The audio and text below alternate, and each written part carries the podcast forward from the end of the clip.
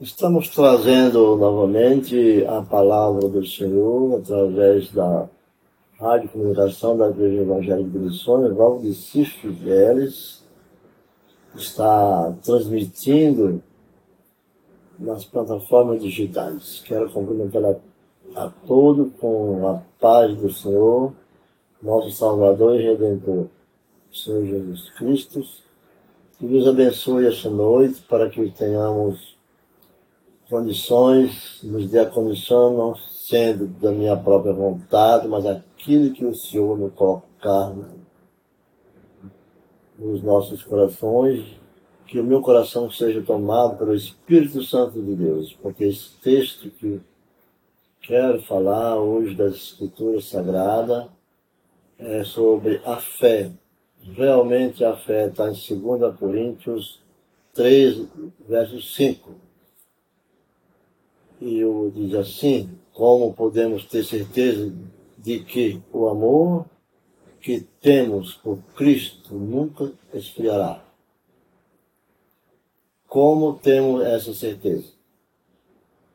Creio que nós que amamos ao Senhor devemos sempre renovar a nossa fé, a nossa condição, porque nós não somos donos nós não somos donos, nós seguimos um destino, mas nós temos um predestino. Aquele que nós estamos pensando em chegar. Né? Nosso destino é a Bíblia, nosso destino é Cristo. Nós somos destinados a Ele, mas a, a predestinação, a predestinação, o predestino, nós, tam, nós estamos buscando alcançar esse caminho. Começamos, por exemplo, é, examinando para que termos certeza de que estamos realmente na fé. Se realmente pertencemos a Cristo, podemos ter certeza de que possuímos o amor do Espírito Santo que nunca esfria. Então, buscamos o Espírito Santo. Está sujeito à nossa vontade. Se amarmos a Cristo, Ele viverá conosco. Então, devemos fazer todos os esforços para aumentar o nosso amor. E isto peço, disse Paulo. Disse Paulo e isto, isto peço com oração. Pedimos com oração que o vosso amor aumente mais e mais no pleno conhecimento e em todo o discernimento para que proveis as coisas excelentes, a fim de que sejais sinceros e sem ofensa até o dia de Cristo cheio do fruto de justiça que vem por meio de Jesus Cristo, glória, para a glória e louvor de Deus. Porque nós vamos achar também no livro de Filipenses, nós vamos achar também leituras muito importantes, é, é, coisas que talvez nós passamos desapercebidas no capítulo 1 de Filipenses, do 9 ao 11, eles, é, é, o Senhor fala. Em, em, em 9 a 11, que ele diz, fala sobre a nossa oração e diz que eu oro para que o amor de vocês transborde cada vez mais e que continue a crescer em conhecimento e discernimento. Filipenses, Paulo fala isso, e quero que compreendam o que o verdadeiro verdadeiramente importante para que vivam de, de modo puro e sem culpa até o dia em que Cristo voltar. Que vocês sejam sempre cheios do fruto da justiça, que vem por meio de Jesus para a glória e o louvor de Deus. Então, meus irmãos, nós temos essa missão na nossa vida para nós lutarmos e saber que Cristo volta. Cristo voltará. Nós somos mais que, mais que abençoados, porque nós vivemos na graça. Nós já recebemos a graça do Senhor, vivemos debaixo da graça. E essa graça o Senhor nos deu através do livre-arbítrio mesmo, porque Deus decide aquilo que Ele quer nos dar. Então vamos trabalhar para que o Senhor Jesus nos abençoe grandemente, para que nesse dia que Jesus voltar,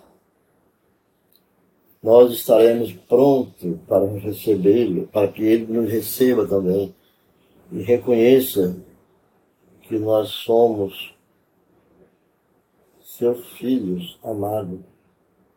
Vivemos sobre a sua, sua custódia, vivemos sobre os seus olhos, vivemos sobre a sua vontade. E nós não temos que buscar em outra religião não temos que buscar em outra religião. Quem procura em outras religiões é porque não está contente com a sua. Não está contente com a sua religião. Porque o livro de Mateus é bem claro quando ele fala, e como também Paulo em Coríntios ele fala, e não deixa dúvida que nós somos herdeiros da graça do Senhor. Mais que isso, nós estamos esperando a sua vinda. Por quê? Porque lá em Mateus ele fala novamente assim, a destruição do tempo predita, no capítulo 24, fala sobre isso, a destruição do templo. Quem predita? Quando Jesus saía do templo. É, enquanto, enquanto Jesus saía do templo, se chegaram a seus discípulos para lhe mostrarem os edifícios do templo. É apenas ele dizer que quando ele se foi, Deus se foi. Esta estrutura era uma das mais formosas do mundo, dentre várias naquela época, o templo. Vejamos o que diz Jesus sobre isso. Jesus, porém, lhe disse: Vedes tudo isso?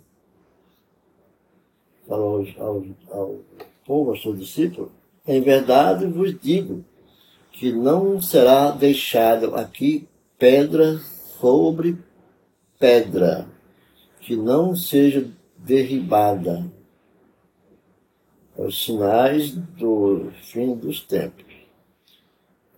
Esse verso 2, Jesus fala que a interrogação feita por Cristo em resposta aos comentários feitos por seus discípulos e a respeito da formosura do templo, né? Da formosura do templo, dos templos. Quando ele diz, foi completo e com exatidão total. Ocorreu no ano 70 depois de Cristo. No ano 70 depois de Cristo.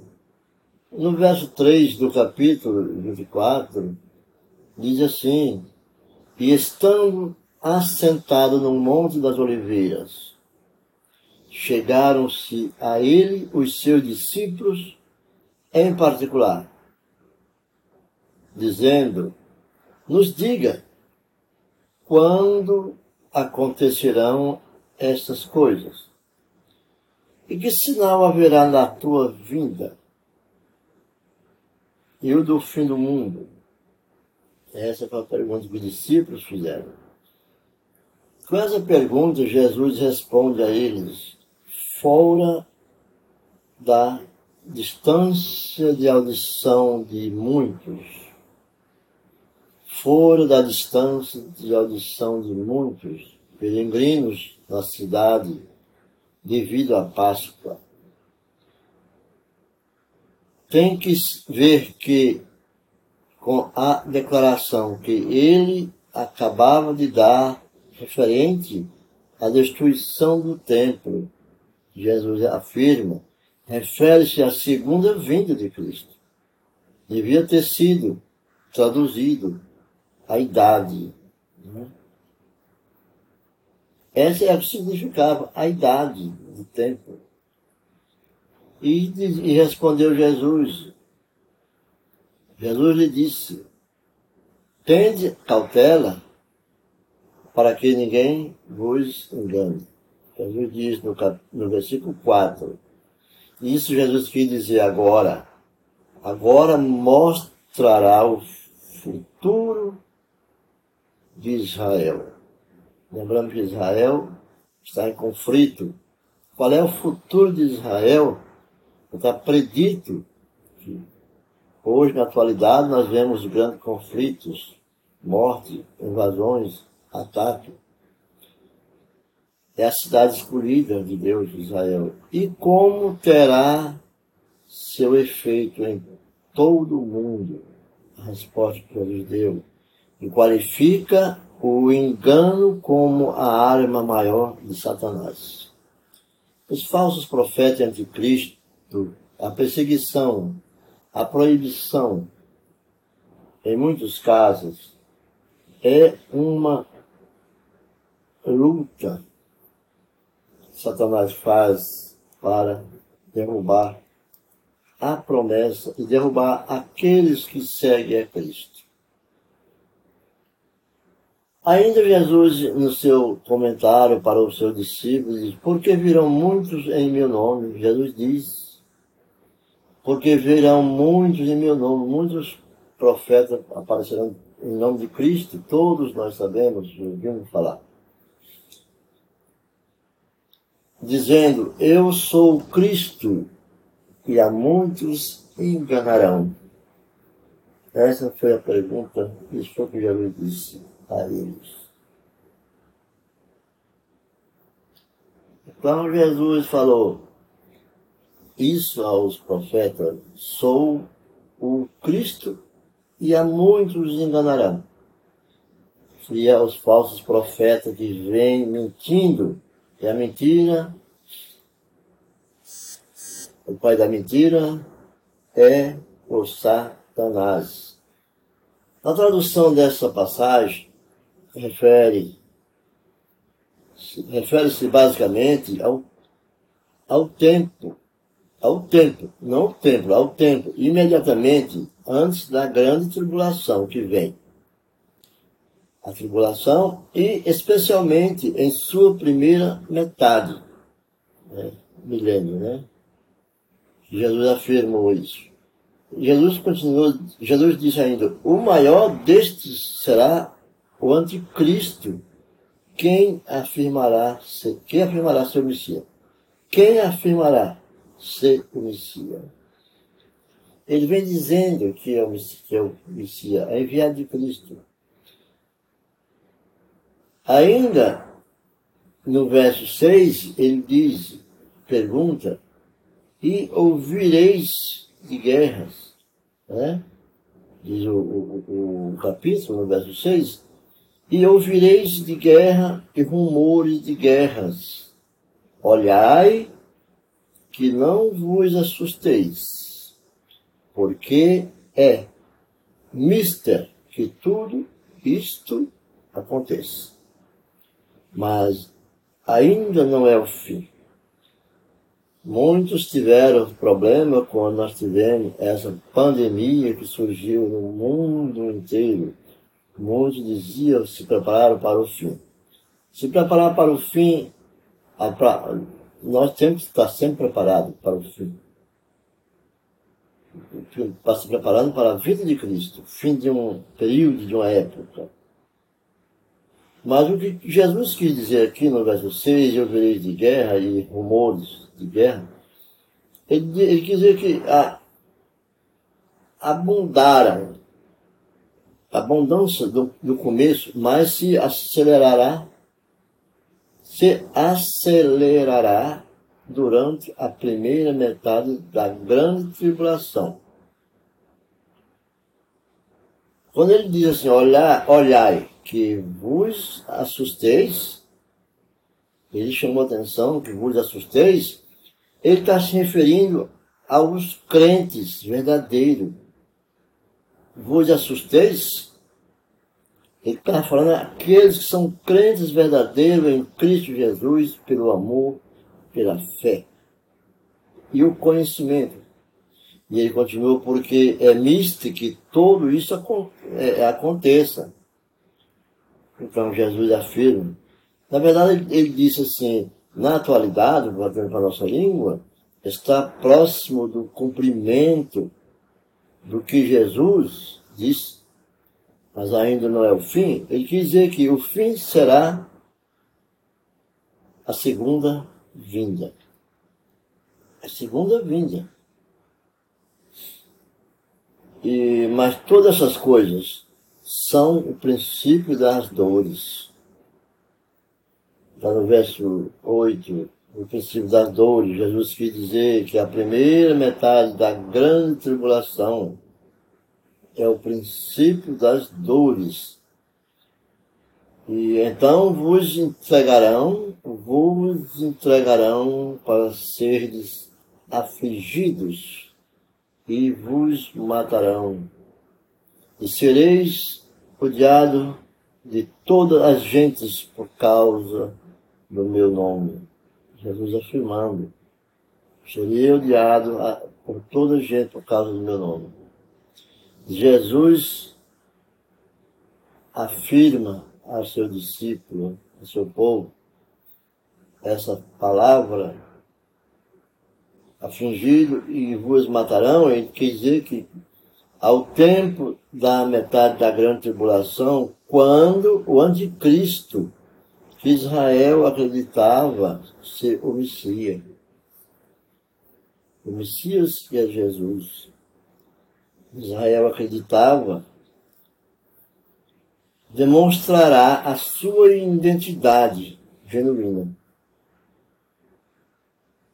E nenhuma nação virá a seu resgate.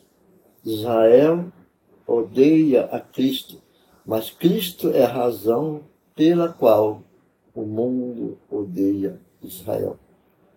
Então, nós vemos aqui, quando ele diz: E sereis odiado de todas as gentes por causa do meu nome. Pronunciarmos o nome de Cristo por que disse isso? Porque ele diz assim, ó, nenhuma nação, mas Cristo é a razão pela qual o mundo odeia a Israel. Israel odeia Cristo e o mundo odeia Israel. Então, meus irmãos, o anticristo está invadindo muitas igrejas. O mundo pentecostal tomar cuidado, porque existe muito pentecostalismo. É, são uma heresia às vezes. Por falta de conhecimento, falta de ajuda. A igreja tem que observar quando seus fiéis, suas ovelhas estão sofrendo. Quando elas estão machucadas, quando elas estão com dificuldade da alimentação. A alimentação é a palavra. Quando elas estão com sede, a fé e a oração. Eles precisam beber água límpida, não águas sujas, barrenta, enlodaçada, fel. A igreja tem por obrigação representar Cristo, Cristo é a igreja, a noiva. A, noiva, a igreja tem que observar quando seus membros, suas ovelhas, estão em desarmonia, criticando, fazendo é, desentendimento entre os, os irmãos. Não oram, em vez de orar, fica falando mal de outras igrejas, de outros membros, irmãos. Quem somos nós para julgar a salvação de outrem? Só Deus. Jesus é a nossa causa. Então, a metade da tribulação, da grande tribulação.